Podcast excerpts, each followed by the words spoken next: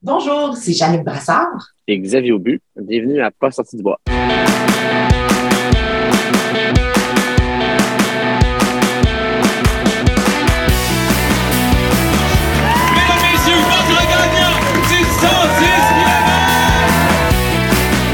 Si tu commences à te sentir bien en courant un ultramarathon, fais-toi-en pas, ça va passer. Grand champion du 125 km! Hey hey, vous connaissez NAC et vous savez qu'ils ont les meilleurs produits sur le marché. Ça fait plus de 60 épisodes que je vous en parle. Je vous le dis, l'essayer, c'est l'adopter. Avec les barres Ultra Énergie, la poudre Ultra Recovery les nouvelles Golf qui sont tout simplement exceptionnelles, vous avez tout ce que vous avez besoin pour performer en sport d'endurance. En plus, NAC, c'est une entreprise 100% québécoise qui a les valeurs à bonne place. Écoutez, les produits sont éco-responsables et les emballages sont éco-responsables. Parle-moi de ça, une entreprise où les bottines suivent les babines. T'as le goût d'avoir 15% de rabais? Utilise le code promo pas sorti du bois sur le nacbar.com. P-A-S-S-O-R-T-I-D-U-B-O-I-S. Merci NAC et bon épisode. Ouais, ben, on n'est pas sorti du bois, hein? Bonjour tout le monde, bienvenue à ce nouvel épisode de Pas sorti du bois. Aujourd'hui, non pas un, mais deux invités. Puis vous le savez, c'est quelque chose que j'ai fait par le passé, recevoir euh, des partenaires d'entraînement, des couples. Là, il y a une particularité qui est différente aujourd'hui, c'est que j'ai deux invités, puis ils se connaissent très peu. Puis vous allez voir au fil de leur histoire, on va comprendre comment ça s'entrecroise, puis pourquoi j'ai décidé de regrouper ces deux belles personnes avec moi aujourd'hui. Donc, je suis accompagné de Yannick Brassard et Xavier Aubu. Bonjour vous deux, comment ça va? Bonjour. Salut, Ça ça va bien? Hey, je suis content de vous avoir. Yannick en direct du lac Saint-Jean, je crois. Oui, en plein ça. Éverville, au Mont-Lac-Vert. Yes, c'est toi, Xavier, t'es à quel endroit? Euh, à Montréal. À Montréal, de sa voiture. Attention, ceux qui l'écoutent en vidéo, vous allez voir. Xavier, pourquoi tu es dans ta voiture? Parce que j'ai deux jeunes enfants de 4 et euh, presque 2 ans et c'est un peu euh, la folie matinale. Alors, si on voulait éviter les, les sons ambiants d'enfants qui crient, c'était le- l'endroit le plus paisible pour moi de vous joindre aujourd'hui. Ben écoute, merci de te joindre à nous pendant ton, ton matin intense, j'en doute pas, avec des jeunes enfants. Toi, Yannick, je pense que c'est un peu plus tranquille côté euh, gestion des enfants. C'est des grands enfants. Ah oui, mes trois garçons, là, entre 23 ans et 15 ans, euh, c'est, euh, je vous dirais que ça fait dodo ce matin. C'est le meilleur temps pour être tranquille. tu vois, Xavier, à un moment donné, ça change. Dans, Bonjour. dans 15 Ouais, ans, ça va être ça. Exact, exact. Fait qu'avant de commencer, moi, je tiens à mentionner, j'ai un bon café, je sais pas pour vous, parce qu'il est 8h30 le matin. Des fois, moi, j'ai des partenaires de microbrasserie, on parle de bière, là. Ça sera embêtant, 8h30 le matin, mais j'ai un excellent café de la gang de Capic 1. Donc, vous savez, tout le monde, à l'épisode 59, j'ai reçu Ray Zahab, qui est euh, un, un aventurier qui fait des expéditions, mais qui, pendant la pandémie, c'est parti d'une compagnie de café, puis c'est devenu un peu le partenaire, le fournisseur officiel de café de Pas sorti du bois. Donc, merci à Capic 1. Là, Xavier, dans l'auto, je ne sais pas si c'est un café. Jannick, est-ce que tu bois du café? Est-ce que vous accompagnez l'entrevue de quelque chose? Ben, moi, c'est ma bouteille Je- d'eau. ma bouteille d'eau, euh, Cryo, euh, Artérix, euh, je vous dirais qu'il me suit partout, qui me rappelle mes beaux souvenirs. C'est bon, ça. Moi, je voulais y aller pour mon deuxième café, mais j'ai j'ai pas eu le temps de l'attraper. Donc, ça va être après le podcast pour euh, le deuxième chiffre du matin. Écoute, si tu as besoin d'une pause café, on prend une pause, on te laissera sortir de ta voiture a aller pas- chercher un café. Il n'y a pas de souci, il n'y a pas de souci, je vous fais signe. On va te coller un Uber en disant Ouais, le gars, il est dans son char. Pouvez-vous comme il livrait un grand Ouais, café? bon. Ah, Exact, exact. Bonne idée, ça. Fait que commençons par le commencement. J'ai envie qu'on parle de vos deux parcours de coureurs, puis peut-être que naturellement, on verra comment tout ça s'entrecroise, mais je veux au moins qu'on apprenne à vous connaître parce que euh, moi, j'ai découvert deux personnes en, faisant mes petites recherches. J'ai fait OK, c'est deux solides athlètes, des gens qui ont un beau parcours, mais comme je vous disais, moi, j'ai le goût qu'on rentre dans, dans l'histoire humaine, comment ça s'est rendu jusqu'à l'événement dont on va parler. D'abord, Yannick, parle-nous de ton parcours. Comment la course est entrée dans ta vie? Écoute, la course a commencé il y a 20 ans, euh, course sur route, comme tu le mentionnais en début. Euh, ça a été à la naissance de mon deuxième garçon.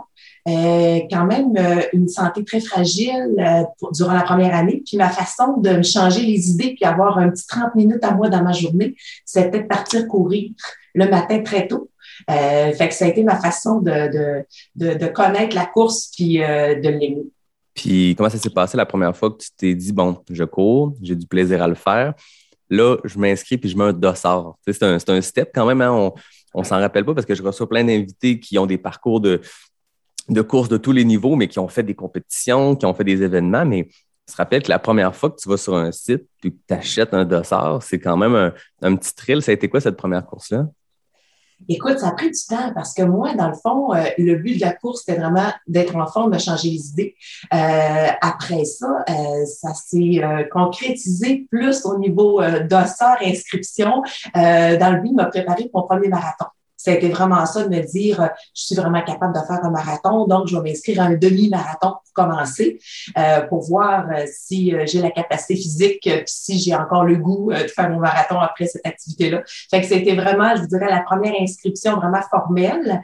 Puis le but, ben, mon premier marathon que je faisais, c'était pour une cause, c'était pour ramasser des fonds pour les gens atteints de cancer. Fait que c'est, moi, je vous dirais que la course tout ce qui me fait courir puis qui me fait m'inscrire à des activités, c'est quand vraiment il y a une cause en arrière, une bonne cause humanitaire en arrière. Sinon, je vous dirais que je suis pas la personne qui va d'emblée m'inscrire à des courses plusieurs fois par année. La course devient comme le, la courroie de transmission vers une cause plus grande. C'est intéressant. c'est quoi qu'on voit beaucoup. Il y a beaucoup de, de, courses qui sont associées à des causes, il y a des levées de fonds. Il y a beaucoup de gens, on a vu ça beaucoup dans la pandémie aussi, des gens qui se lancent dans des défis possible, mais qui l'associe à une cause. C'est quoi qu'on voit souvent. Euh, est-ce que tu cibles des causes précises ou c'est dans le but de donner au suivant, peu importe, euh, peu importe la cause? Ben, habituellement, c'est des causes précises. Euh, dans cette histoire-là de cancer, c'était mon ami avec qui j'allais au parc avec nos jeunes enfants qui a eu euh, diagnostic de deux cancers en trois semaines. Fait qu'ensemble, on a décidé vraiment de, de mettre sur pied une fondation puis euh, euh un organisme à non lucratif pour l'aide psychologique pour les personnes atteintes de cancer. Fait que c'est vraiment comme ça que ça a parti. Puis c'est là qu'on a fait, que j'ai fait mon premier marathon, mais c'était vraiment pour cette cause-là qu'on a fait avec tous les gens de Valleyfield, tous mes amis. On courait des kilomètres avec moi. Que, c'est vraiment, je vous dirais, le cancer a quand même une place euh, particulière euh, euh, dans ma vie pour les aider. Puis je vous dirais le diabète aussi, là, dans les prochaines années, j'ai mon filleul qui a le diabète de type 1, jeune enfant. Fait que c'est des causes qui me touchent. Je voudrais cancer, diabète, c'est des choses qui viennent me chercher plus. Ah oui, je comprends. Puis on dirait que des fois, la course, c'est un sport très individuels. Puis comme tu le disais tantôt, ça fait du bien des fois dans des périodes intenses. Ça peut euh, permettre la gestion du stress, ça permet de rester en santé. La base dans la société, quelque chose qui n'est pas assez présent, d'être en santé, c'est la base de tout. Mais on dirait que ça prend ça prend un, tournant beaucoup plus social puis humanitaire quand on y associe justement une cause, que c'est plus juste moi, je m'en vais faire X défi pour moi. Je le fais, puis je m'en sers de, comme, moyen de propager euh, une cause puis faire un geste qui est plus grand que simplement aller courir. C'est intéressant de voir que, ça fait partie de ton histoire, que ça a été intimement lié de ton premier dossard, ou en tout cas de ton premier euh, grand défi jusqu'à euh, les courses cryo que tu as participé dans les dernières années, qui encore là ont une cause très, très noble associée à eux. On aura l'occasion d'en parler. Mais très intéressant. J'ai envie de passer la balle à Xavier, ton parcours de coureur. Comment c'est entré dans ta vie, la course à pied? Euh, écoute, euh, un petit peu différent comme, euh, comme début que, que, que, ma collègue, mais c'est quand j'ai, j'ai déménagé de chez mes parents, quand j'ai commencé à travailler, j'ai déménagé plus dans le plateau sur, à Montréal. puis, pour me changer les idées un peu, j'ai commencé à aller courir sur le Mont-Royal, vraiment super euh, basic. Euh, puis j'ai vraiment, vraiment aimé ça, euh, d'avoir une espèce d'oasis nature en plein centre-ville de, Montréal. Montréal, c'est assez béton là, quand tu y penses de, cette façon-là, mais c'est ça qui m'a amené à la course. Puis, parce que j'habitais à Ville-Saint-Laurent avant, puis faire des tours du bloc à Ville-Saint-Laurent, ça m'a jamais vraiment appelé comme, comme sport, mais vraiment, quand j'ai découvert ça à Montréal, sur, sur, sur le Mont-Royal, je, je tombé en amour avec, avec, avec ce sport-là. Euh, puis c'est un peu euh, parcours euh, typique de jeunes gradués ou jeunes gars qui se donnent un défi entre gars. c'est comme, ah, t'es-tu game de faire un demi-marathon? puis avec un ami, aussi lancé le défi de faire un demi-marathon. J'avais jamais vraiment couru plus que 5-10 km. Puis je courais avec mes suites de, de racquetball. Euh, j'ai mis mes shorts de racquetball, puis euh, j'ai eu des petits freins de, chafing sur mon demi-marathon. Alors, euh, ça a été un peu ça comment j'ai fait ma, ma, première course. mais j'ai vraiment tout de suite apprécié le, le, le, défi physique qui était associé à ça. Puis le, en tout cas, bref, j'ai vraiment cliqué avec mon, premier demi-marathon, puis après ça, je continue à courir. Encore là, quand je me suis inscrit à mon premier marathon et tout, puis c'est encore avec un défi avec un ami, puis on a vu le, le, le, le Mount Royal Summit Quest, j'oublie le terme en français, là, mais c'est la, la course de 100 km qui est organisée à Montréal chaque année depuis une couple d'années, euh, qui part du Mont-Royal, qui se rend jusqu'à Pointe-Claire, à peu près, puis qui revient. Euh, puis on s'est lancé un défi euh, de, de, de, faire ça. Malheureusement, lui, s'est blessé, puis moi, je l'ai fait tout seul. Puis c'était mon premier 100, 100 km que j'ai, que j'ai fait là. Puis j'ai vraiment, vraiment trippé à, faire cette expérience-là. Puis après ça, je me suis lancé plus dans les les, euh, le, vrai trail running. Euh, j'ai fait euh, les, premiers à Sutton, Saint-Donat, les 20, les 20 km. puis après ça, les, les est-ce que je pouvais pousser un peu la machine. Ça m'a amené à voyager pour les courses, Boston, New York. Puis c'est pour, pour pouvoir faire New York aussi, ça a été l'occasion de le faire pour un, une levée de fonds pour Médecins sans frontières, quelque chose qui est un organisme qui fait un travail incroyable aussi dans des situations euh, excessivement difficiles. Euh, puis ça, ça, un peu comme euh, Jeannette le disait, le, le, pourquoi tu cours, le pourquoi tu vas vraiment dans des zones, dans ton pain cave, si on peut dire, ça, ça aide d'avoir un peu un, lien, un why plus, plus profond. Puis, bref, je fais toutes sortes, de courses, puis c'est un peu comme ça que j'ai un peu mon parcours en quelques minutes, on pourrait élaborer un peu plus tard. C'est un bon résumé. tu le dis, tu sais, des fois, on rentre dans le pain cave. Tu parles de ta course de 100 km. Tu as fait euh, l'Ultra Trail Larry 80. Tu as fait des, des ultras aussi dans, dans, le range de 50 km. Euh, je vois New York, euh, le North Face Endurance Challenge. Tu es allé même au Chili faire un 50 km. Comme tu dis, d'associer à une levée de fonds, à une cause, des fois, ça permet de se remettre aussi en, en perspective, hein, que quand tu es dans la mhm. pain cave, là, on s'entend qu'on paye pour être là, puis on veut la faire, cette course-là, puis on s'auto-met dans cette situation-là. Puis là, je parle de longue distance, mais tu sais, Yannick, c'est pareil dans, quand on fait des, courses, des, euh, demi-marathons, des marathons, peu importe, un 10 km, un 5 km de route dans le piton, tu as le temps de tomber dans le pain cave parce que c'est des, des, des efforts qui sont difficiles. On dirait que quand on le fait pour une levée de fonds comme, comme vous dans vos parcours, est-ce que ça permet de relativiser puis de se dire, OK, là, ça fait mal, c'est une course, euh, je me suis inscrit, j'ai pris l'avion, je me suis rendu à une course, je l'ai faite. On s'entend que ma petite douleur ou mon petit down mental pendant ma course, c'est rien comparé à ce que des gens vivent, les gens pour lesquels on fait ces, ces levées de fonds-là.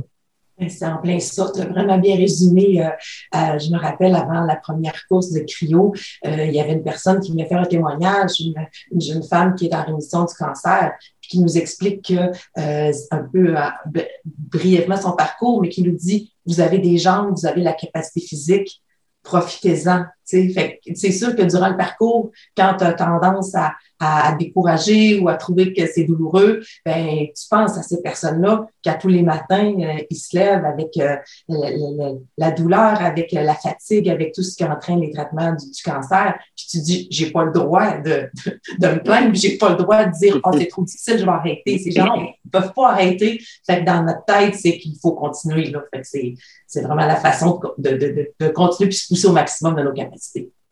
On ne se rappelle pas assez souvent, en fait, que c'est une chance de pouvoir courir, de faire ces choses-là.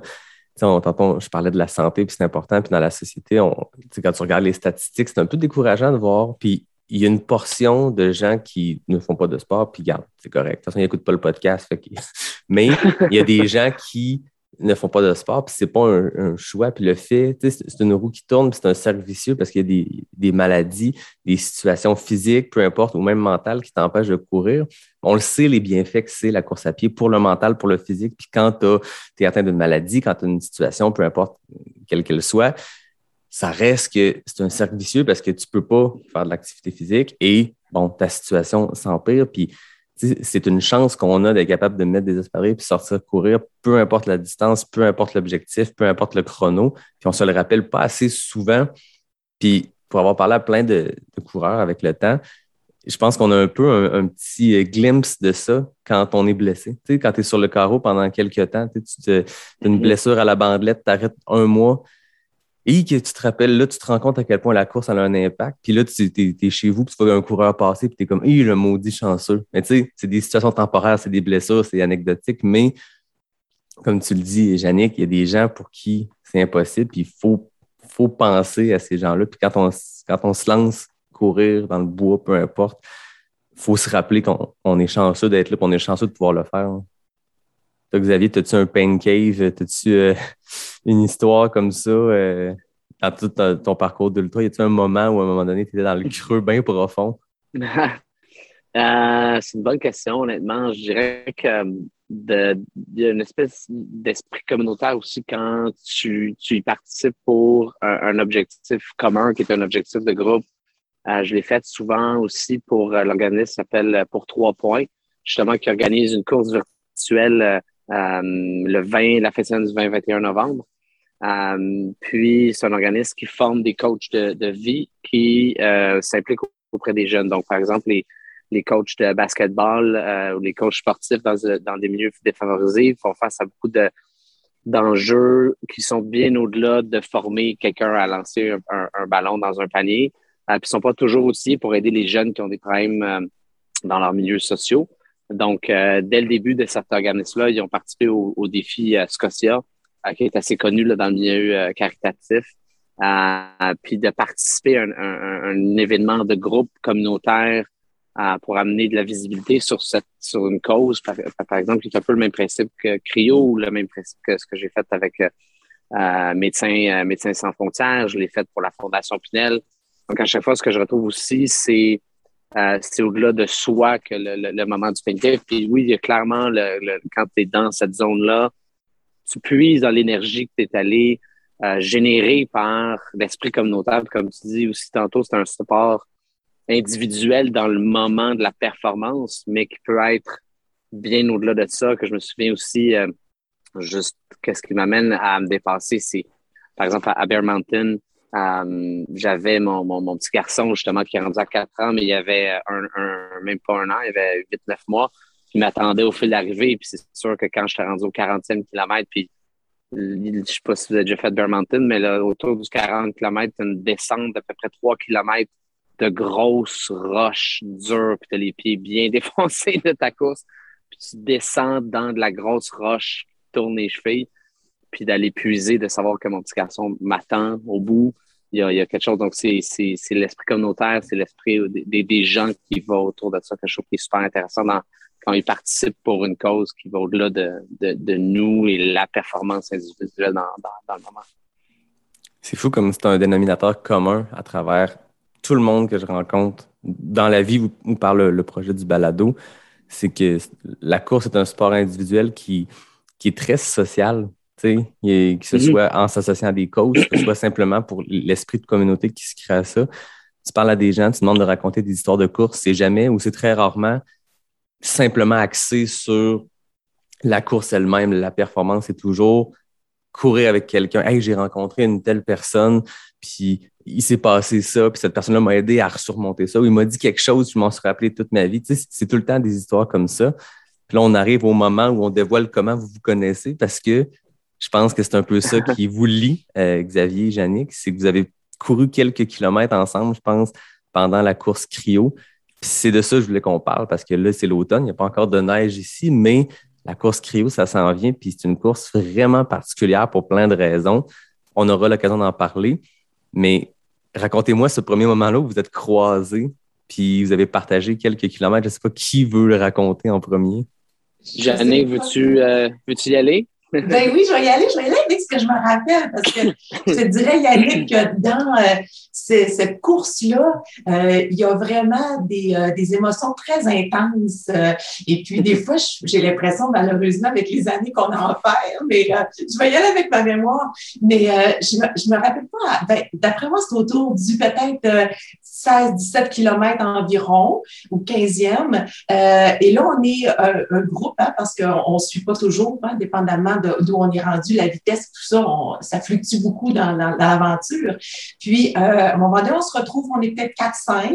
Et, puis là, il vantait hein, l'édition, vous comprendrez que l'édition l'année passée, c'était à la maison, mais c'est là deux ans, dans le fond, euh, la dernière fois qu'on l'a fait vraiment réellement sur le lac Saint-Jean.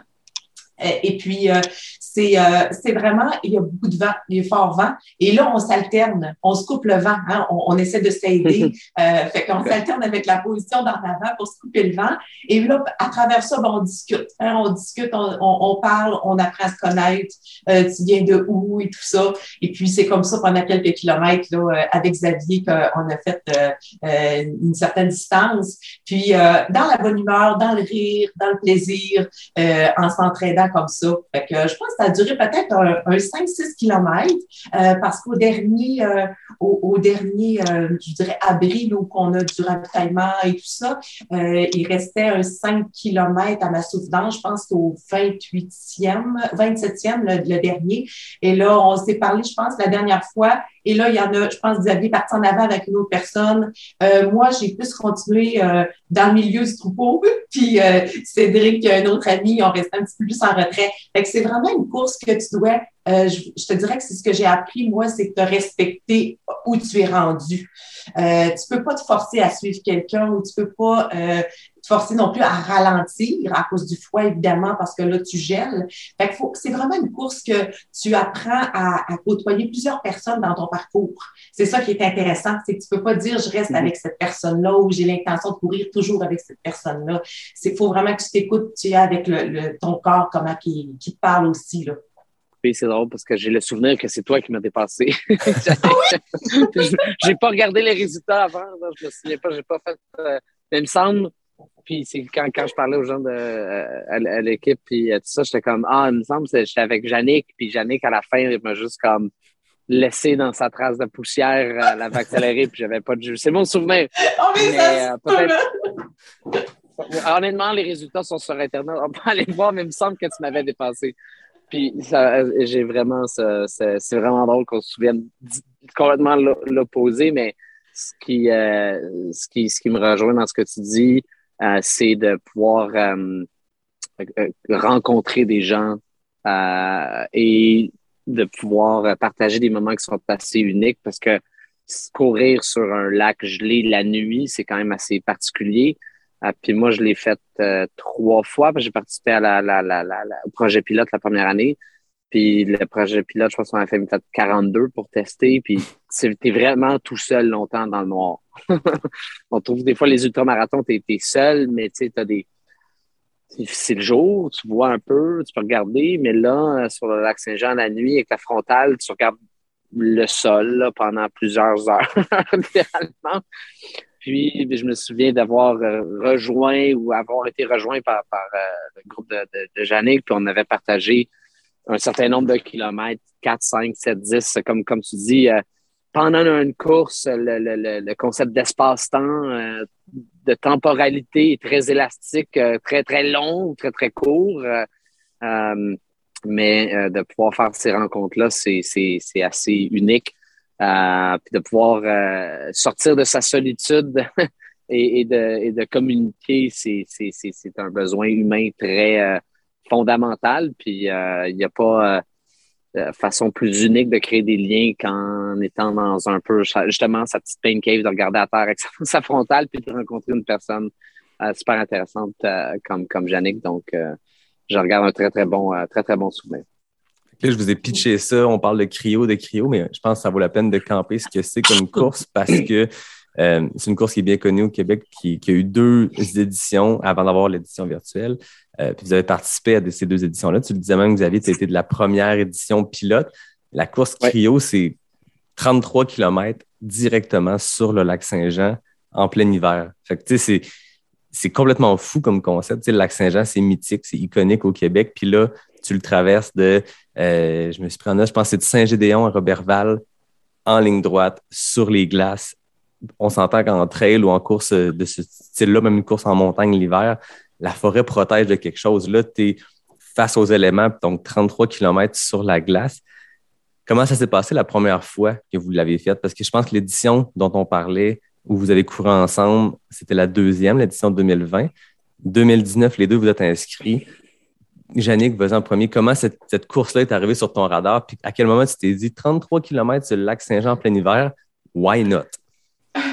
Mais écoute, ça a commencé parce que mon amie sur Facebook, Virginie Laroche, euh, elle m'envoie un message, elle me dit, euh, parce qu'il y avait le, vidéo du projet pilote qui, euh, qui était sur les réseaux sociaux, elle me disait, il me semble que ça serait un défi, ça, à, ton niveau, il me semble que ça, ça te ressemble. Puis moi, c'est sûr que j'ai grandi à Robertval.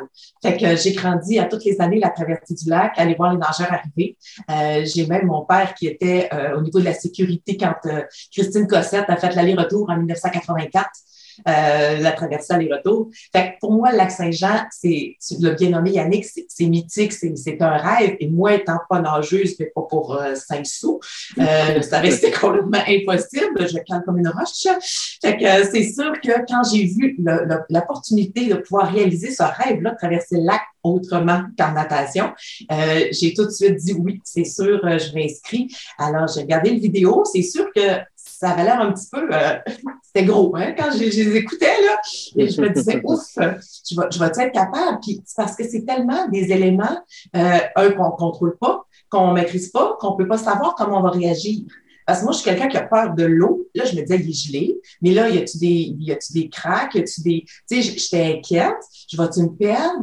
La, la trail va-tu être bien euh, éclairée? Parce que c'est pas éclairé, c'est à lampe. Je vais-tu paniquer quand je vais me retrouver à, à 7 heures le soir dans le noirceur toute seule dans cette étendue de glace-là? Euh, on ne sait pas comment le corps va réagir.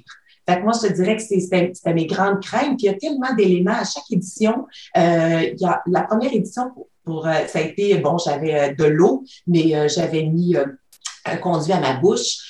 Puis euh, j'avais recouvert euh, de, de, de, tissu vraiment là, pour pas geler, mais ça a gelé, ça a pris deux minutes, puis c'était gelé. Fait que j'ai couru avec ma poche pleine d'eau euh, pendant 32 kilomètres. J'ai jamais eu le réflexe de dire je vais la vider, pour au moins enlever du poids. Mais c'est ça, c'est à chaque fois, il y a des éléments différents. Puis la première édition a été difficile, très difficile, parce que moi, quand je regardais les vidéos, les gens étaient en espadrille parce que c'était une surface quand même assez glacée lors du pilote. là, la, la, la, la première édition euh, officielle, euh, il y avait de la neige, puis vraiment, là, on, calait. Là. Euh, puis moi, j'avais pas de raquette, je m'étais jamais entraînée en raquette. Donc là, je voyais au parcours toutes les gens qui disaient est-ce qu'on va en raquette, pas de raquette? Et moi, je me disais ben j'ai même pas d'option, je me suis même pas entraînée en raquette, j'ai même pas de raquette. Donc je l'ai fait en espadrille. Mais je vous dirais que c'est à chaque pas on renfonçait. Je me suis vite rendu compte après les deux, trois premiers kilomètres que si je continuais avec cette vitesse-là, que j'y arriverais jamais, là, impossible. Donc là, c'est tu parles puis tu dis, regarde, ça va être un pas à la fois, puis on va ralentir, mais le but, c'est de le finir dans les temps de cinq heures qui étaient euh, exigés. Fait que ça a été la première édition très, très difficile physiquement parce que j'avais pas de raquette. La deuxième édition, quand les gens ont su que j'allais me réinscrire, ils, ont, ils, comprenaient pas, tu sais, avoir tant souffert avoir tant misère. Mais euh, pour moi, c'était vraiment l'objectif de dire, euh, tu sais, c'est moi une course, je compare, je compare ça souvent à un parcours de vie. Tu sais, il y, a des obstacles, il y a des choses que tu apprends, puis moi, j'aime ça les refaire pour m'améliorer. Tu sais, je me dis, non, c'est pas vrai que euh, je vais rester sur cette note-là, qui était quand même, je vous dirais, quand même un petit peu décevante et difficile. Euh, je vais y retourner, je vais m'entraîner en raquette, je vais apprendre à manger durant la course parce que c'était quelque chose que j'avais, j'avais pas euh, encore appris. je vais y aller de façon différente. Puis là, ça a vraiment été la deuxième édition, là, ça a vraiment été une édition vraiment agréable pour moi. Puis très, très enrichissante, puis ça a été vraiment extrêmement positif. Cette émission accomplie parce que pour les fervents de statistiques, tu as baissé ton temps de 51 minutes. C'est énorme, c'est sur 32 km, 33 km. Si je ne me trompe pas, les deux fois, tu as terminé deuxième femme. La première édition, tu as fait ça en 4h50, 29e overall, qui est très, très bon. Mais la deuxième année, 3h59, deuxième femme, 11e overall. C'est extrêmement impressionnant. Puis les positions, oui, c'est impressionnant. Mais le 51 minutes entre les deux éditions, on voit que c'est mission accomplie d'avoir réussi à, tirer des leçons de cette première édition difficile-là, de faire des ajustements puis d'arriver prête pour la deuxième édition. Oui, puis je te dirais, Yannick, que c'est vraiment ça ma plus grande fierté. C'est de dire, euh, puis c'est drôle parce que tantôt Xavier parlait de ses enfants, hein, de son garçon à la ligne d'arrivée, puis il m'a tellement rappelé que moi, c'est vraiment aussi ce qui me motive. Puis j'avais le goût de montrer à mes enfants, mes trois gars, que dans la vie, Euh, oui, tu as des obstacles, c'est sûr. On va tout en avoir. Tu peux plus passer à côté de ça. Euh, mais la force de quelqu'un, c'est de dire, je vais apprendre de ces obstacles-là, de ces difficultés-là, puis je vais redevenir plus fort. Après, je vais revenir plus fort. Fait que j'aime ça que tu aies dit, la, la, différence entre les deux années, parce que c'est ça ma plus grande fierté. C'est vraiment de dire, on est capable d'apprendre, puis de dire, ça a été difficile, mais moi, je reviens pour être capable justement de me dépasser puis de faire mieux. Puis je voulais montrer à mes gars que euh, on n'abandonne pas euh, le moins possible, en tout cas. On s'adapte, puis euh, on a la force puis la capacité de caractère de continuer. C'est vraiment ça que je veux montrer. Puis à chaque fois que je sais que mes enfants sont là, puis même qu'ils ne sont pas là, je veux tout le temps lui montrer que c'est ça qu'il faut faire dans la vie. Il faut persévérer, il faut continuer. Écoute, je t'écoute. Moi, d'habitude, euh, j'utilise une citation de, mon invité pour faire la promotion de l'épisode. Rien contre toi, Xavier, mais je pense que je vais utiliser cette cote-là de Yannick. C'était, écoute, j'ai un petit frisson pendant que tu en parlais. C'est vraiment très, très bien dit, très bien évoqué. Euh, Xavier, avant que tu nous racontes, toi, ta première édition Cryo, tantôt, euh, on se demandait qui a dépassé qui. Hein? C'était comme la, question. Vous aviez des souvenirs flous. Selon les statistiques, selon ce que j'ai devant les yeux, vous avez terminé à 8 minutes l'un de l'autre, mais c'est Xavier qui avait pris les devants, euh, qui avait terminé 9, 8 minutes devant toi, Yannick. oui, hein, j'avais. Je tranche. Oui! C'est Yannick qui avait la bonne mémoire. Ah, ben, je, pense, que j'avais été impressionné par euh, le, pace de Yannick, puis j'avais souvenir que. Ben, je, me souviens que tu m'avais porté parce que, je, comme j'expliquais, j'avais été un bon bout seul pendant la course. Puis de pouvoir vous, vous rejoindre, ça m'avait vraiment énergisé. Euh, puis euh, c'est ce qui a sûrement influencé mon, mon souvenir à ce moment-là. ah oui, puis Xavier, moi je me rappelle, comme c'était hier, quand on a terminé, euh, quand j'ai terminé, tu es venu me voir, puis tu m'as exactement dit ça. Tu m'as dit, écoute, le fait de vous rattraper, ça m'a énergisé, euh, dynamisme, de bonne humeur, ça m'a tellement fait du bien. Puis euh, tu m'as dit un merci à la fin. Puis pour vrai, euh, c'est la, la, la, chose la plus importante que je me rappelle de mes courses. C'est qu'un coureur vient te voir pour te dire merci d'avoir coupé le vent, tu m'as donné de l'énergie, tout ça. Euh, ça a été magique. pour vrai, c'est les choses les plus importantes à la fin d'une course. C'est ces commentaires-là qu'on reçoit des participants. C'est extraordinaire. C'est un sport individuel qui, qui, se, qui se gère en équipe. Oui, effectivement. effectivement, ouais. Puis un très, très bon souvenir également, moi aussi. Xavier, toi, tu disais, tu as été même de l'édition pilote en 2018, je crois, puis tu as fait les deux éditions suivantes. Comment c'est arrivé sur ton radar, la course cryo? Comment tu t'es ramassé dans cette édition pilote-là de 40 quelques kilomètres euh, sur le lac? Oui, ben en fait, euh, c'est quand on parle de communauté, euh, c'est ça aussi, hein, parce qu'à la fin, j'ai rencontré un, ami dans le contexte du travail, puis j'ai reconnu un coureur par le type de montre qu'il portait. C'était dans un lunch d'affaires, puis je regarde sa, je vois sa montre, genre, ben, tu, dois faire pas mal de courses. Tu as une montre qui semble assez sophistiquée. Il dit oui, euh, justement, euh, je, je, cours euh, l'Aricana 80. Euh, puis Pierre, qui, a, qui dans la fin, fin quarantaine, je pense, on s'est mis à s'entraîner ensemble. On est devenus amis. On a fait l'Aricana 80 ensemble. Et puis Pierre est sur le conseil d'administration de la Fondation La Pointe des Pieds, qui est derrière la course Cryo. Euh, et connaît bien euh, Jean-Charles, qui est le directeur général de, la Fondation Point des Pieds.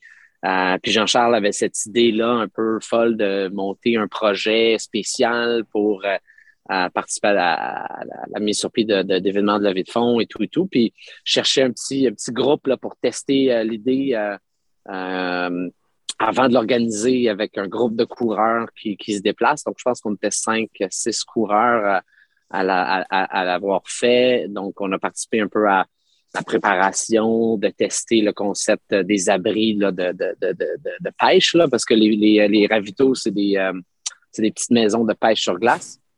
Euh, de tester aussi là, le, concept de sécurité avec les, les skidoo euh, et tout et tout. Donc, euh, c'est ça, on, on était 5-6 à le faire en 2018. Euh, merci de me, de me redonner l'année, j'oublie les, les, années, mais euh, donc oui, la première année, comme, comme te disait, euh, c'était bien glacé. Euh, ce n'est pas une course sur glace, c'est une course sur neige. C'est important de le spécifier. si tu es chanceux, ça va être une course sur glace, mais c'est une course sur neige. donc, c'est très différent en termes d'approche. puis le 42, c'était bien fait quand même. Parce que c'était bien glacé, on courait avec des crampons, puis c'était assez, assez solide. Donc, ça, tu peux avoir quand même une belle foulée tout le long. mais moi aussi, comme Jannick, je suis arrivé la deuxième année sans raquette et c'était bien mou. donc, c'est comme de la neige un peu sablonneuse, un peu, comme la. Ben, c'est pas de la slotch, mais comme des, grumeaux de, neige. Donc, euh, ça, ça renfonce, puis toujours en train de. C'est pour ça, tu vois, 32 km, puis le cut-off, c'est 5 heures. Euh, ça prend 4 heures courir un 32. Puis tu travailles, là. C'est pas, pas une marche rapide, là. C'est, c'est 4 heures de travail euh, constant. donc, c'était. j'ai fait, c'est ça, le, le, projet pilote avec, avec, une belle gang. Ça a été. on a prouvé que ça se faisait. Euh, puis je pense qu'on a décidé de garder en, 32, puisque pour faire le 42, il fallait arriver à Robertval, faire un aller-retour sur une île. Donc, c'est pas idéal pour, comme, comme circuit. Il faut que le 32 se rende la ligne quasiment droite là, entre, entre, les deux, euh, entre les deux villes. Euh, puis c'est ça, j'ai fait les, deux, les deux années subséquentes par la suite. Puis à chaque année, tu as des défis différents. Une année, c'est plus froid, une année, c'est plus chaud, mais le jour, il avait fait plus chaud, donc c'était plus mou, puis ça avait gelé. Donc, les, conditions sont, euh, sont très variables. Le vent est un facteur euh, à différents moments parce que différents. C'est pas une ligne parfaitement droite, donc c'est comme un genre de petit coude. Puis euh, je me souviens, là, justement, me sens avec Jannick, là, qu'avant qu'on pogne le petit coude, où est-ce que le vent était moins pire, on faisait vraiment comme les petits oiseaux qui s'en vont vers le sud, là, comme en ce moment, on se met en formation pour couper le, pour couper le vent. mais ce qui fait la, la joie de cette course-là aussi, c'est le, l'organisation, les gens qui sont derrière ça, les ravitaux dans les, euh, dans les maisons de pêche, assez unique quand même d'avoir ça. Puis euh, la, joie de vivre du groupe qui participe, puis d'arriver à la fin, puis de pouvoir côtoyer les, les, jeunes qui sont derrière l'organisme, qui sont supportés par cet organisme-là, ça, ça, te, ça te remplit du pourquoi tu l'as fait, surtout quand tu l'as fini. Puis euh, c'est assez unique. Puis d'arriver au village de pêche de Robertval aussi, c'est euh, assez euh, pittoresque, je peux dire. Euh, donc, ouais.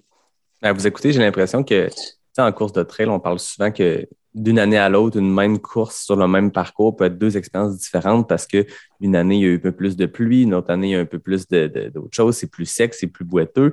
Les éléments, la température, c'est des variables qui font que Aricana 80, pour prendre l'exemple d'une course que tu as faite, Xavier, entre deux éditions, le gagnant peut avoir une heure de différence, puis le mid-pack, une heure et demie de différence parce que les éléments changent. Mais j'ai l'impression qu'avec la course cryo, c'est à un autre niveau complètement parce qu'il y a la variable de la neige aussi, le sol, euh, le vent, la froid. On sait que l'hiver, une bonne journée, il peut faire moins 5 avec facteur 20, il fait moins 8. Puis une mauvaise journée, il peut faire moins 25 plus facteur 20, moins 35. Puis il n'y a aucun indicateur qui peut nous dire quand l'organisation choisit sa date, on ne peut pas mhm. savoir. Puis j'ai l'impression que vous écoutez que d'une édition à l'autre, tu peux avoir deux expériences complètement différentes. Puis ça ajoute au défi, oui, sportif, mais au défi d'équipement. Tu, le disais tantôt, Jannick, l'eau qui gèle dans les gourdes, c'est un enjeu. J'avais le goût de vous amener parce que je suis certain qu'on va donner le goût à plein de gens. J'ai une, audience de crinqués qui font des ultras. Fait que c'est sûr qu'ils vont se dire, hey, une course. Ceux qui ne savaient pas ce que c'était, ils vont faire, hey, course de débile euh, au vent sur le lac Saint-Jean, I'm in, parfait. Là, on a deux experts qui l'ont fait ensemble un total de cinq fois. Parlez-nous de vos trucs, vos apprentissages à travers les années, à travers euh, les deux éditions que vous avez faites, les trois éditions pour Xavier. C'est quoi vous avez fait comme apprentissage de gear, puis c'est quoi vos recommandations? Ben, moi, je dirais que l'apprentissage le plus grand que j'ai fait, c'est vraiment euh, de m'adapter au moment présent.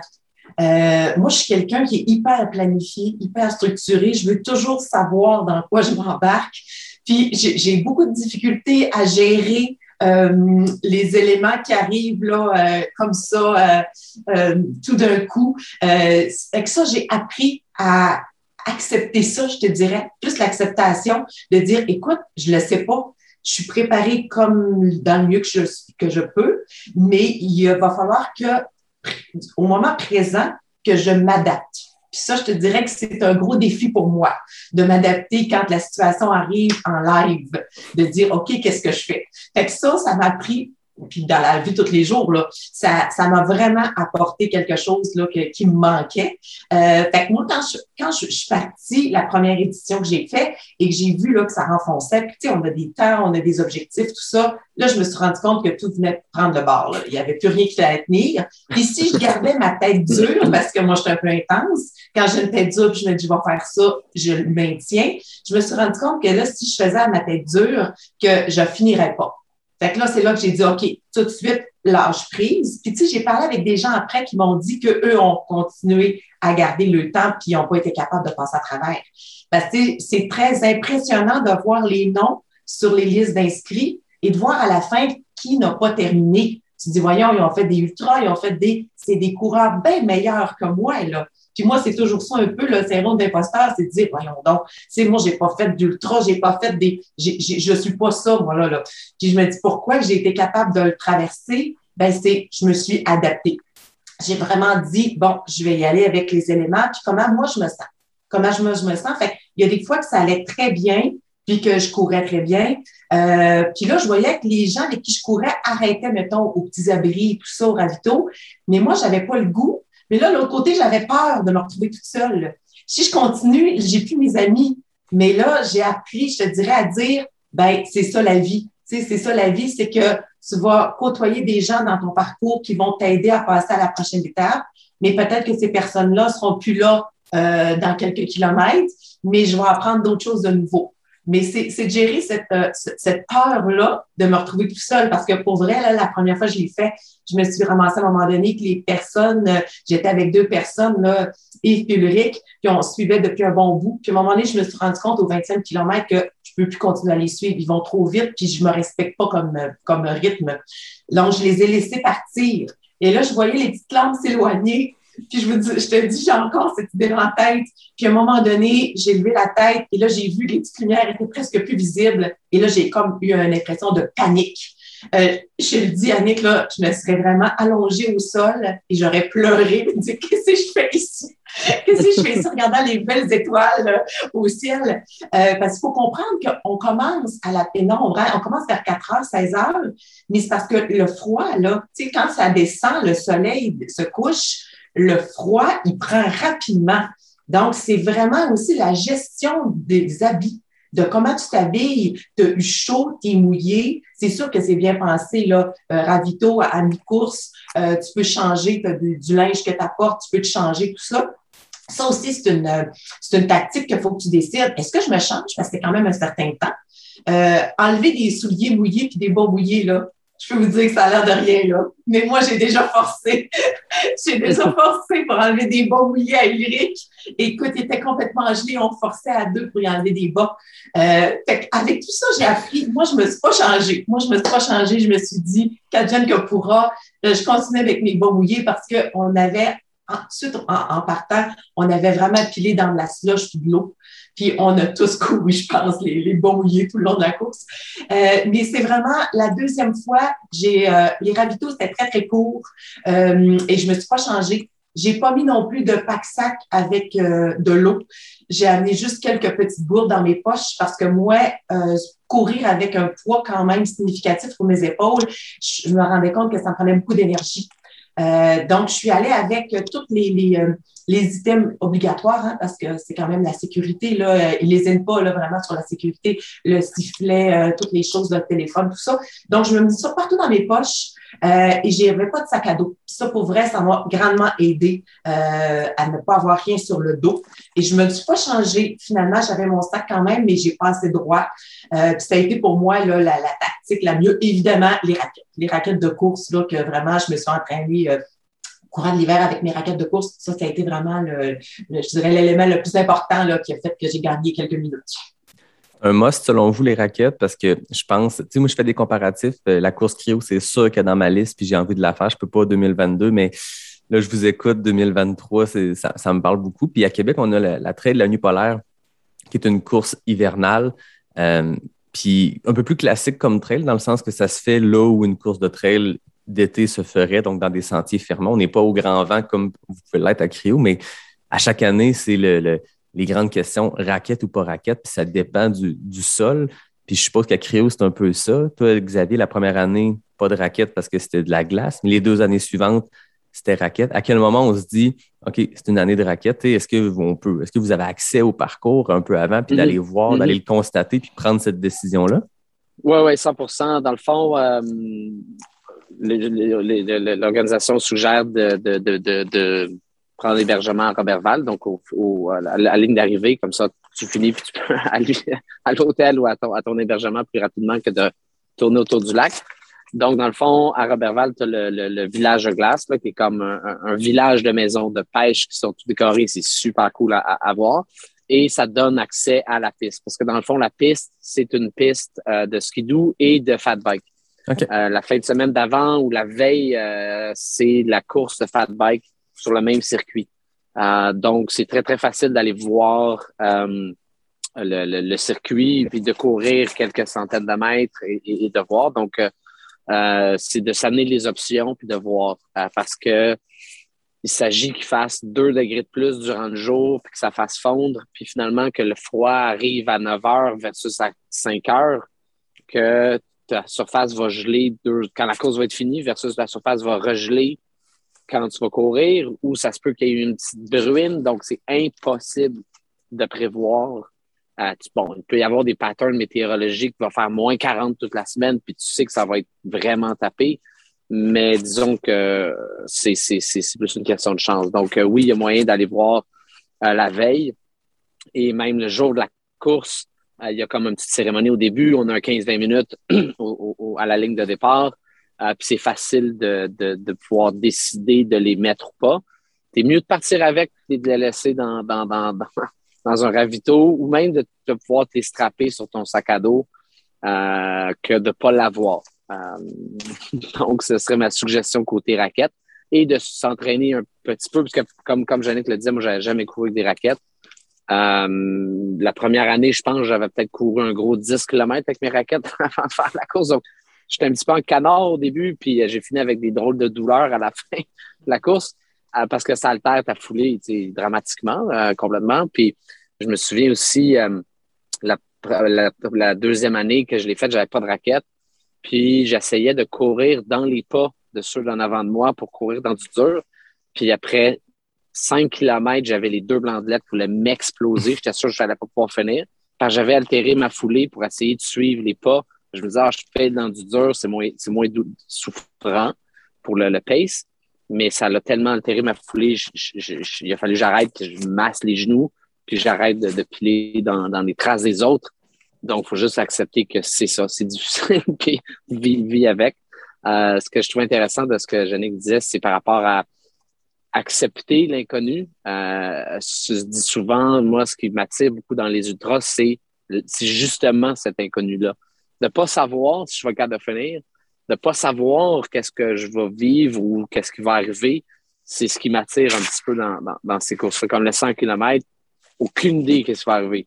la première fois que j'ai fait mon 100 km, la première fois j'ai fait Caracana ou toutes mes premières fois, aucune idée aucune idée. Puis dans, justement, dans, dans nos vies, qui on est habitué justement à être organisé, on sait, on a l'Internet, on sait le trafic, on sait tout avec les technologies, puis tout ça. Fait qu'on est très, très habitué de que ça soit cadré, l'école, le travail, tu sais qu'est-ce que tu as à faire, tu vas avoir une bonne note, tu sais si tu as réussi, tu n'as pas réussi. Mais dans ces trucs-là, il y a beaucoup plus de, nuances, de zones de gris, puis euh, je, trouve qu'il faut pas, faut pas euh, négliger ça dans cette aventure, dans ce genre d'aventure-là. Puis quand, justement, avec la course Cryo, comme j'avais fait le, le, le, projet pilote, il y avait les premiers coureurs qui avaient souvent des questions avec qui je parlais. Je dis, ben, prends ça comme un, positif que tu sais pas qu'est-ce qui va arriver.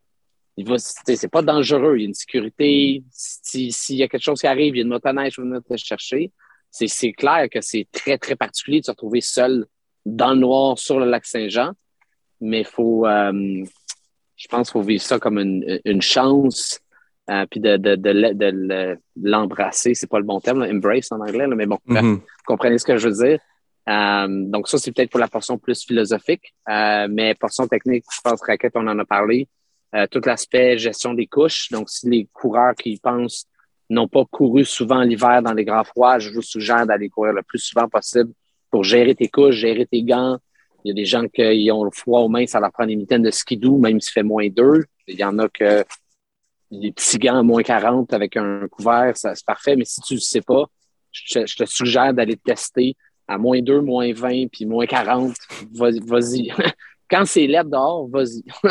c'est ma suggestion pour ceux qui, au moins l'hiver. Euh, puis, euh, c'est aussi si les gens n'ont jamais fait de trail running, donc justement, comme Jeannette le disait, de devoir se nourrir durant la course, euh, parce que l'on parle de course de 4-5 heures, donc ça se fait mal sans manger. Euh, c'est une autre suggestion. C'est beaucoup de gens qui font beaucoup de routes euh, pour qui ce serait comme une première ou ils ont juste fait des, plus petites distances en trail. Donc, la, nutrition est moins importante.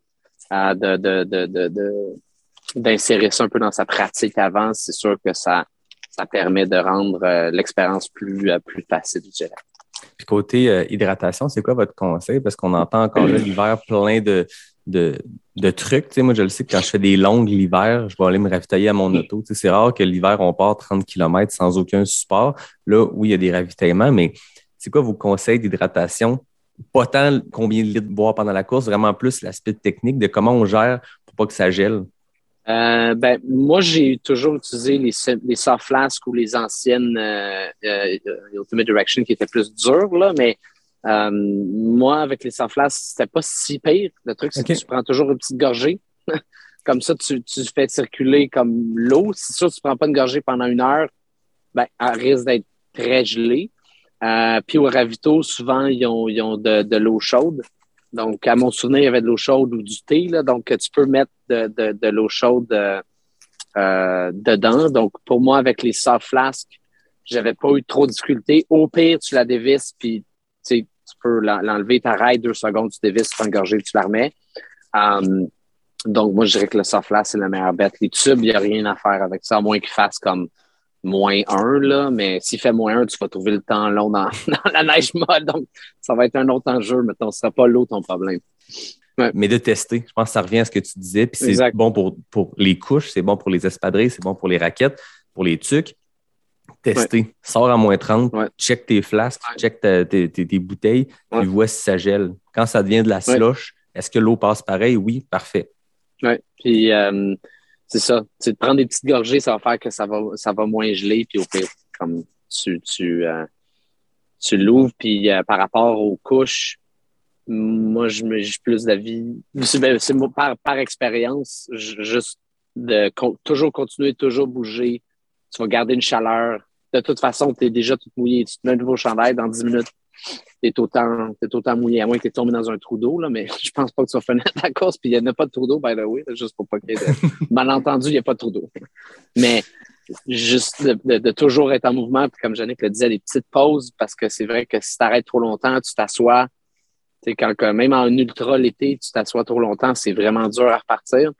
Mais quand ça commence à croûter ton linge, là, parce qu'il gèle, parce que essayer de repartir, c'est un petit peu plus, c'est un petit peu plus euh, difficile. Donc, euh, toujours être en, toujours être en mouvement, puis même si euh, c'est difficile, tu juste mieux de marcher tranquillement, pas vite, parce que si tu arrêtes, c'est là que tu commences à avoir froid, puis repartir la machine, c'est très, très difficile. Donc, on traîne les raquettes, on met du multicouche, on teste nos gourdes pour trouver c'est quoi la, bonne solution pour pas que ça gèle. On s'adapte Jannick, je pense que c'est un très bon adaptation. C'est bon pour cette course-là, puis je pense que c'est bon pour n'importe quelle course. Accepter l'inconnu, puis mhm. l'embrasser, l'embrace, s'ouvrir à l'inconnu. Hein. Exact. Jannick, est-ce qu'il nous manque quelque chose sur notre liste cryo pour euh, notre course en un de cryo? Comment se préparer pour cet événement-là? Non, je pense que vous avez fait un bon résumé.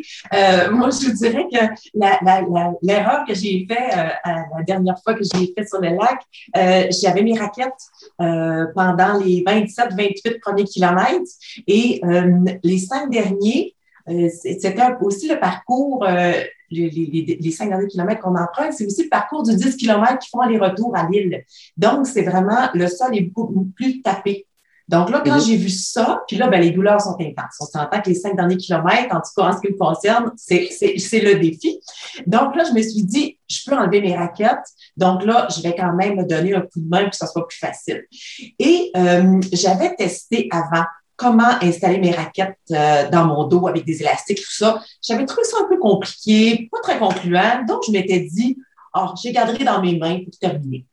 Euh, je vous dirais que c'est pas une bonne idée. Puis en plus, mon mari me l'avait dit. Moi, j'ai des problèmes de main, je gèle des mains facilement. Il m'avait dit, oublie ça, en un kilomètre, tes mains vont être gelées. Mais comme bonne personne, je ne l'ai pas cru. Je me suis dit, ben non, ben non, c'est pas vrai.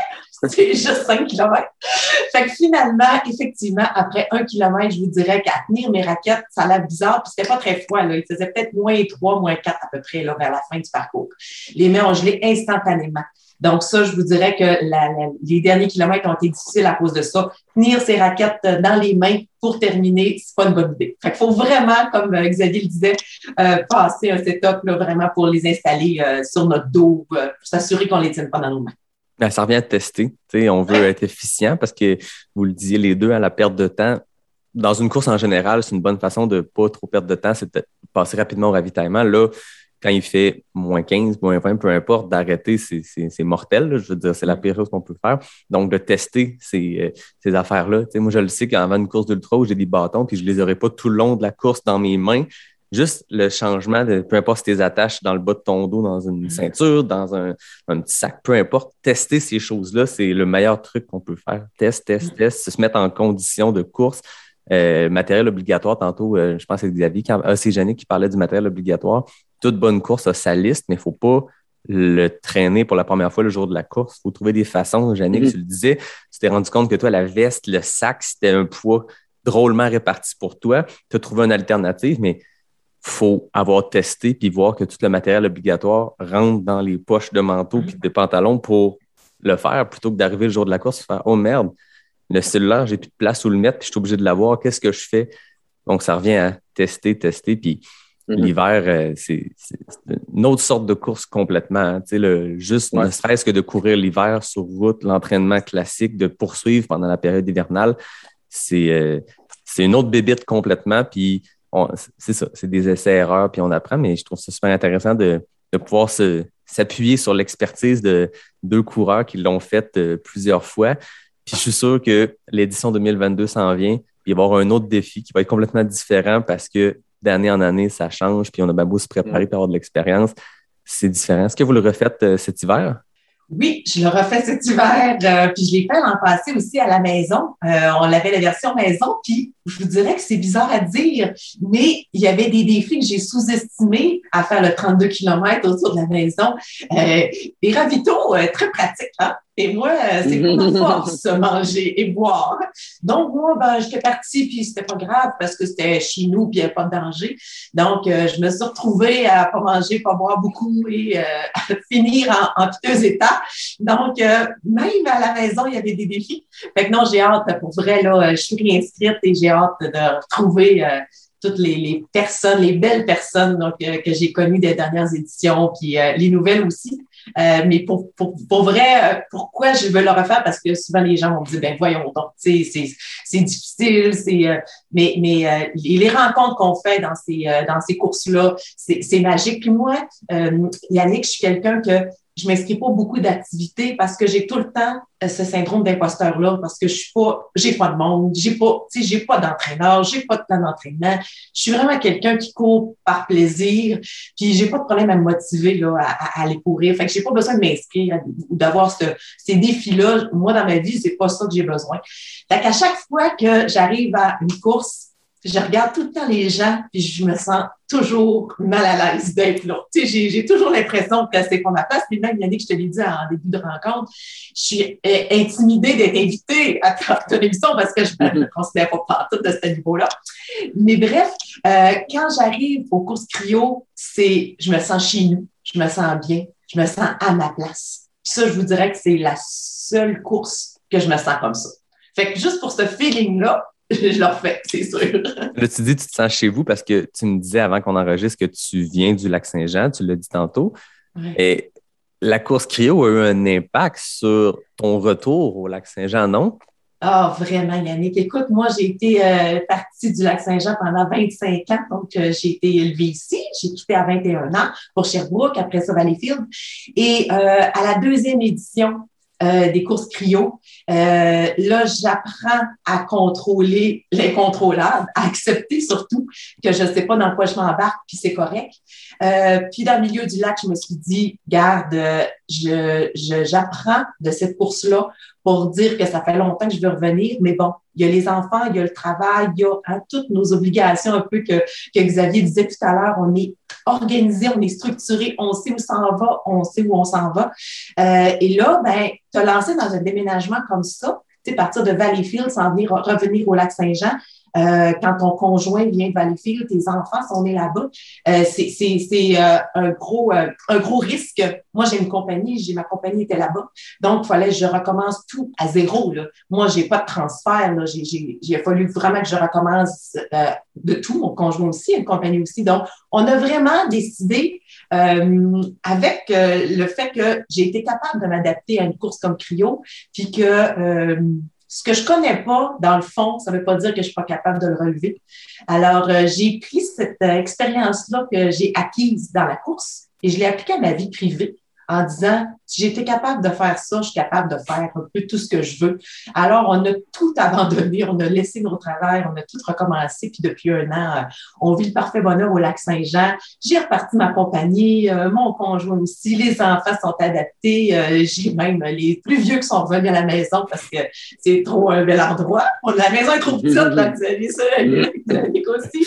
On est obligé de partir des rallonges parce que là, la famille au grand complet est revenue. Mais c'est ça, euh, Clio, ce que ça nous apporte, c'est de voir qu'on peut faire euh, des choses extraordinaires, puis l'appliquer dans ma vie privée. Puis je suis rendue au lac.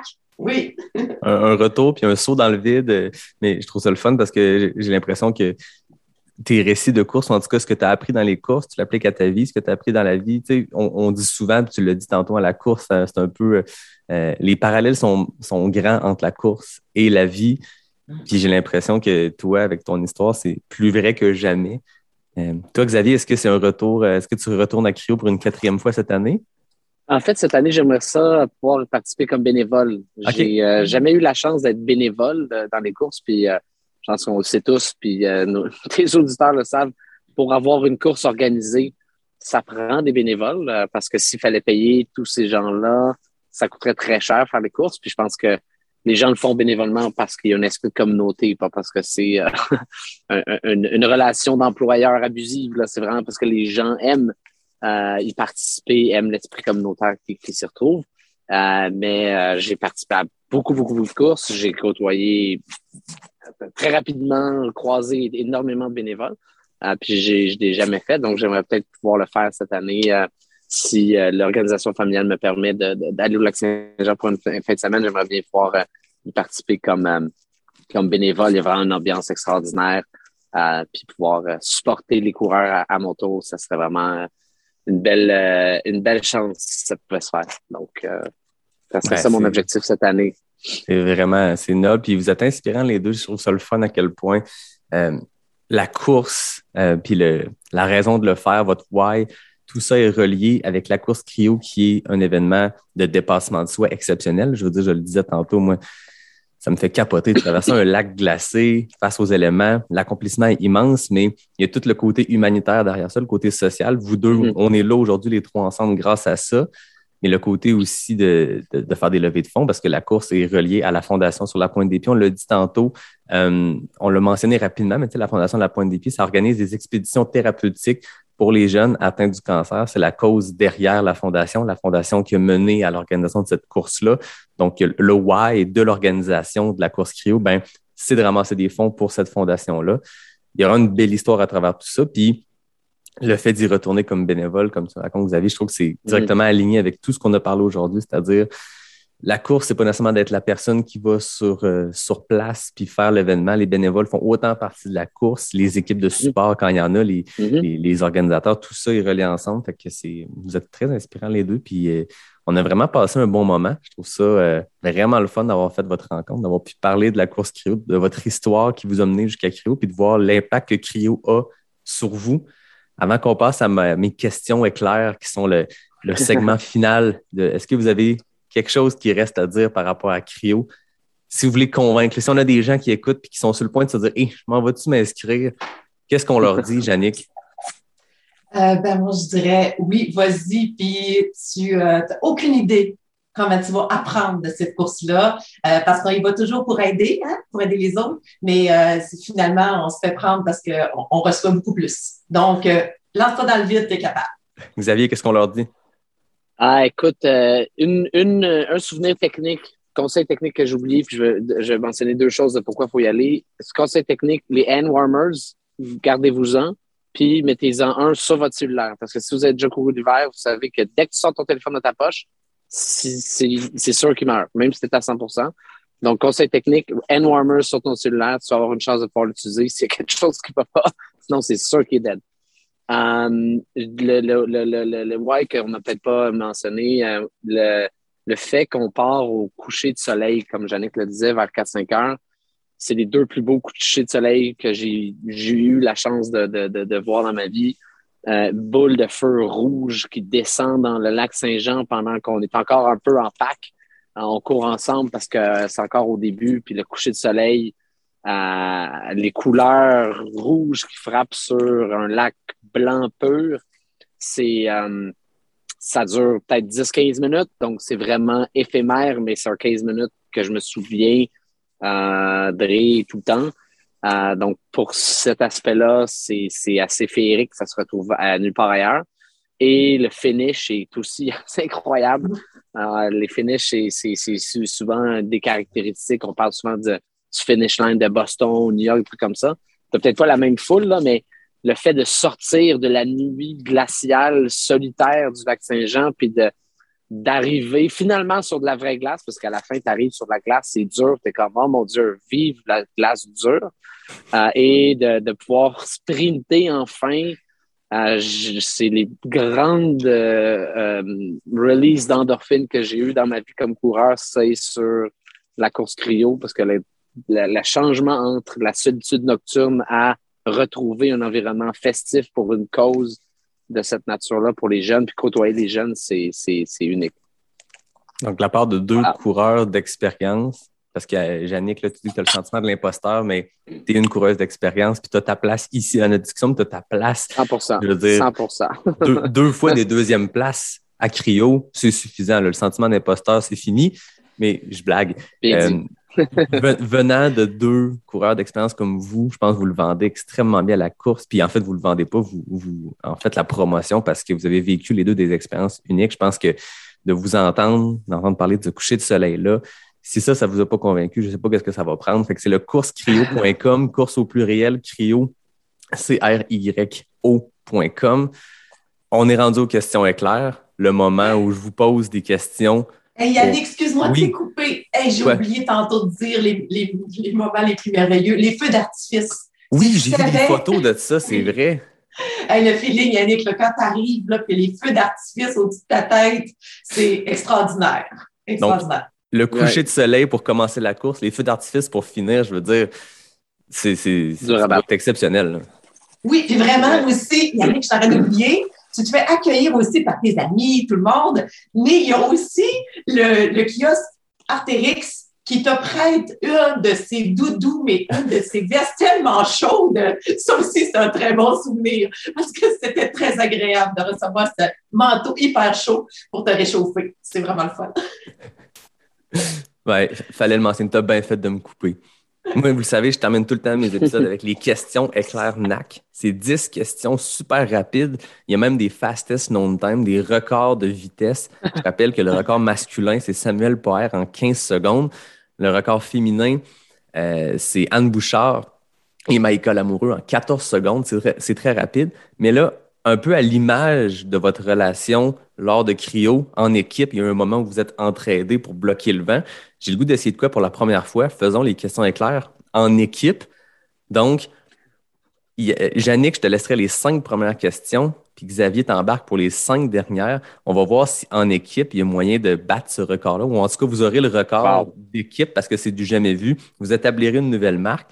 les cinq premières questions, Yannick, je les pose à toi pour que vous sachiez quand faire le switch. Yannick, ta dernière question va être la question NAC. Puis Xavier, quand tu entends question tu sais que tu embarques sur la suivante. Fait qu'on essaye ça? Oui, parfait. Donc, Yannick, tu me dis quand tu es prête, puis on part. Je suis prête. Route ou trail?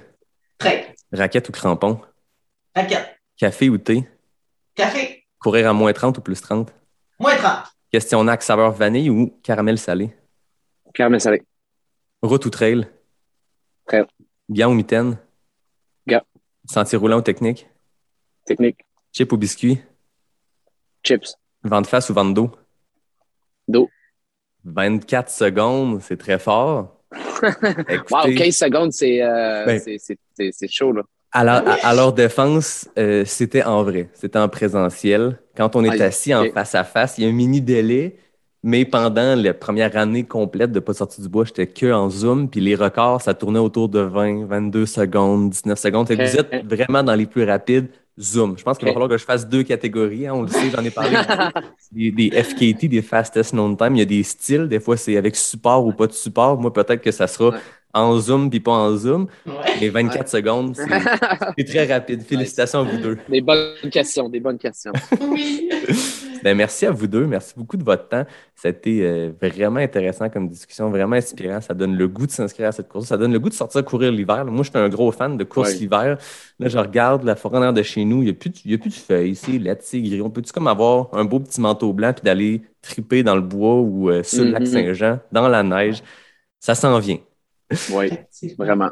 Donc, merci. Comme d'habitude, moi, je termine en, en remerciant David Hébert qui signe le design graphique du podcast. Je remercie Fred Desroches pour le thème musical. Je remercie la belle gang de NAC qui est le partenaire officiel euh, de Pas sorti du bois. Puis je vous remercie les deux. Je vous répète vos noms parce que là, c'est important. Vous avez été euh, des, piliers dans cet épisode-là pour qu'on parle de cryo. Je trouve que c'était la meilleure manière de parler d'une course, c'est de la vivre à travers vos histoires puis vos récits. C'est le fun de voir comment c'est intimement lié, vos vies personnelles, vos vies athlétiques, puis cette course-là qui semble vous avoir charmé parce que vous y retournez année après année, même si c'est difficile. Jannick Brassard, Xavier Aubu, un très grand merci. Fait plaisir. Merci beaucoup à toi, Yannick. Ça a été vraiment agréable. Merci, Xavier. J'ai aimé ça Ouais. te voir. Puis j'espère Ben oui, moi que c'est toi qui vas me donner mon bouillon de poulet euh, dans les ravitaux. Écoute. Euh, Je vais, je vais en faire un spécial pour toi. yes, merci. Ça sera cuisiné Merci de nous avec avoir amour. réunis, euh, Yannick. Oui, exactement. merci. Merci à vous, puis merci à l'organisation de Cryo qui a un peu créé cette rencontre-là parce que euh, on- je leur ai dit quand on en parlait, j'ai le goût de faire un épisode sur votre course, mais là, je veux la vivre à travers des coureurs, des gens qui l'ont vécu, puis ils m'ont parlé de vous deux. Vous êtes les deux noms qui m'ont sorti, puis ils sont tombés dans le mille. C'était super intéressant. Vous avez une façon de raconter euh, vos courses. Vous êtes des très bons communicateurs, puis je vous remercie de votre temps. Fait à toi, Yannick. Merci à toi, Yannick. À tout le monde, je vous dis à la semaine prochaine pour un prochain épisode de Pas sorti du bois, le podcast 100% trail.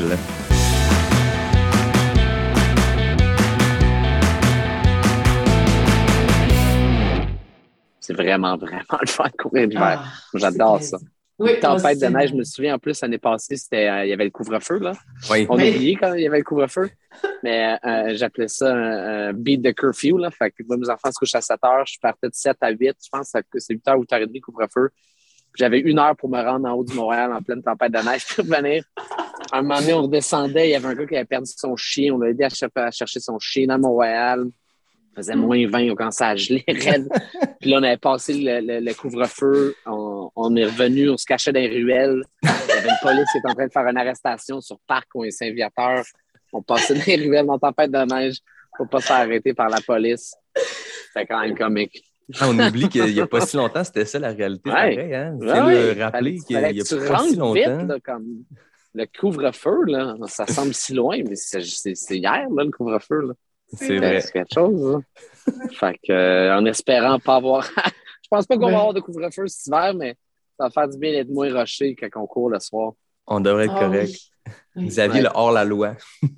Oui, exactement. Arrestation musclée sur la rue Parc. Ah ben, merci. Je vous laisse euh, Merci à retourner à, vos vies. Euh, Merci, Xavier, de te joindre à nous euh, dans, dans ta voiture. C'était une première à Oui, pas sortir ben- du bois une entrevue de char. Nice.